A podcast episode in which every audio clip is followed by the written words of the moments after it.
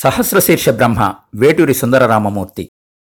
వేటూరి సుందరరామూర్తి గారి వర్ధంతి సందర్భంగా ఆయన గురించి నక్షత్ర దర్శనం పుస్తకంలో శ్రీ తనికెళ్ళ భరణి రచించిన పదచిత్రం మీకు వినిపిస్తున్నది.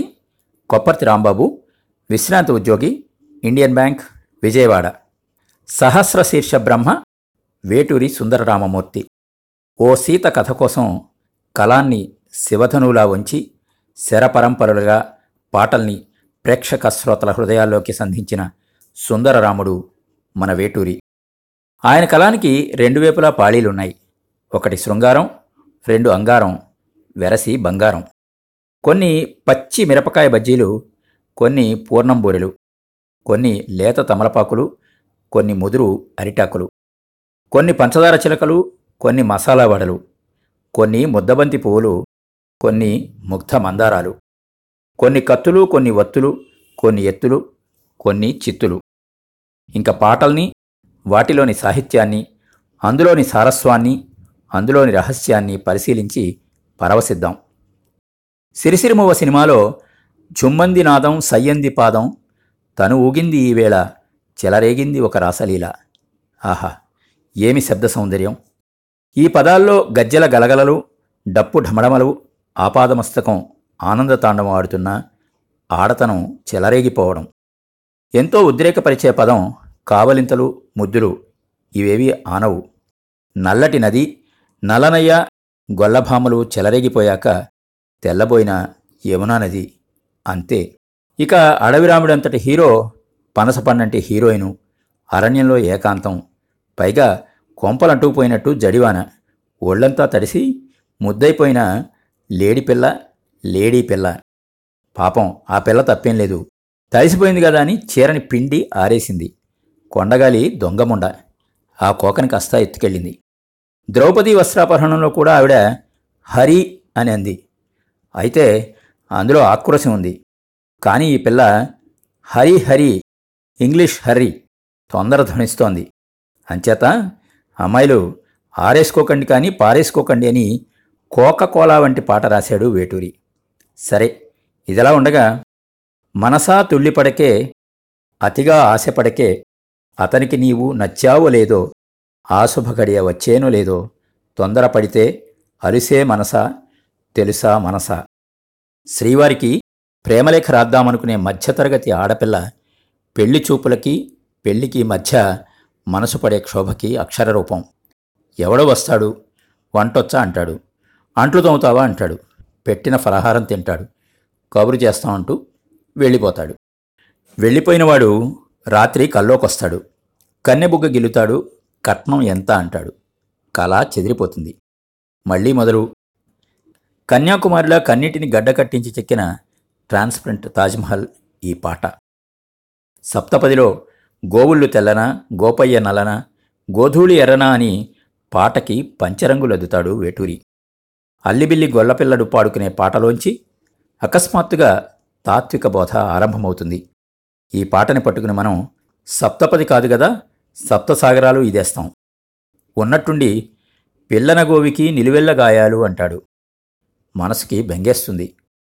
పొడుగ్గా స్వేచ్ఛగా పెరిగిన వెదురు కళ్ల ముందుకొస్తుంది. దాన్ని రంపంతో కోయడం, ఇనుపచువ కాల్చి దానికి చిల్లులెట్టడం, జీసస్ చేతుల మీద మేకులు కొడుతున్నంత బాధ కలుగుతుంది. వెంటనే అంటాడు అల్లరమోవికి తాకితే గేయాలు అని. ఒక్కసారి ఒళ్ళు జల్లుమంటుంది. కష్టం తర్వాత సుఖం, త్యాగం తర్వాత తృప్తి, కొండెక్కాక కనిపించే దేవుడు, ఇవన్నీ గుర్తుకొస్తాయి. ఈ పాట ఫ్లూటుని పట్టుకున్న సుందరరామమూర్తి సుందర కృష్ణమూర్తిలాగా అనిపిస్తాడు. ఒక్కసారి మనం భక్తకన్నప్ప దగ్గరికి వెళ్తే కిరాతార్జునీయంలోని భావధారకి పిచ్చెక్కిపోతుంది హృదయం. కళ్ళు మూసుకుని ఆ పాట వింటున్నా ఆ దృశ్యం కళ్ళకి కట్టినట్లుంటుంది. ఆ శబ్ద సౌందర్యం, ఆ భాషా సౌందర్యం, ఆ భావనా సౌందర్యం. నిప్పులు మిసే కన్ను నిద్రోయి బొట్టాయే, తలలోని గంగమ్మ తలపులోనికి జారే, ఎరుకగలిగిన శివుడు ఎరుకగా మారగా, తల్లి పార్వతి మారే తాను ఎరుకతగా. వేటూరే అపర భారవే! ఆ ట్రాన్స్ఫర్మేషన్ ఎంత చక్కగా, ఎంత గొప్పగా చెప్పాడు. బాపు బొమ్మ గీసినట్టు, మైకేలాంజెలో శిల్పం చెక్కినట్టు. శరపరంపర కొరిసే హరుడు, కానీ నరుడు కాదతడు మనోహరుడు అంటాడు.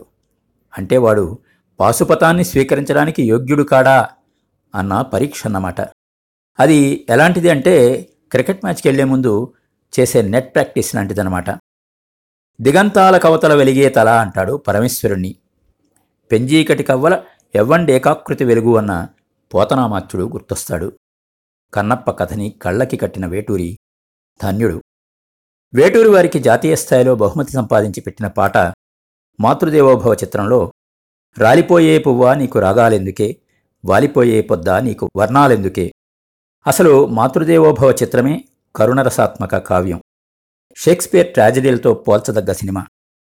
ఆ సినిమాలో విలన్ వేషం వేసిన నేనే ఆ సినిమా చూస్తూ వెక్కి ఏడ్చాను. మాతృదేవోభవ సినిమా మూడో వారం నుంచి కళ్ళు తుడుచుకోవడానికి జేబులు మాళ్ళిచ్చారు అన్నది అక్షర సత్యం.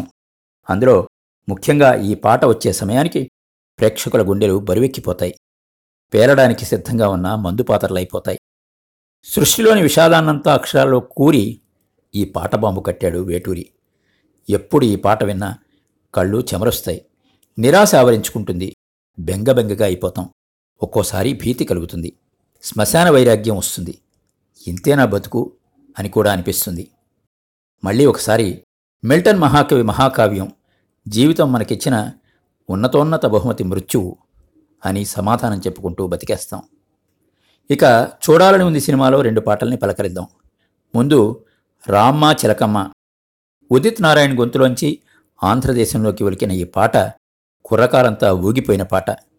దాదాపు సంవత్సరం పాటు ఏ పెళ్లి పందిట్లో విన్నా, ఆఖరికి శ్రీరామనవమి ఉత్సవాల్లో, రాజకీయ మీటింగుల్లో లౌడ్ స్పీకర్ ఉందంటే చాలు హోరెత్తిపోయింది ఈ పాట.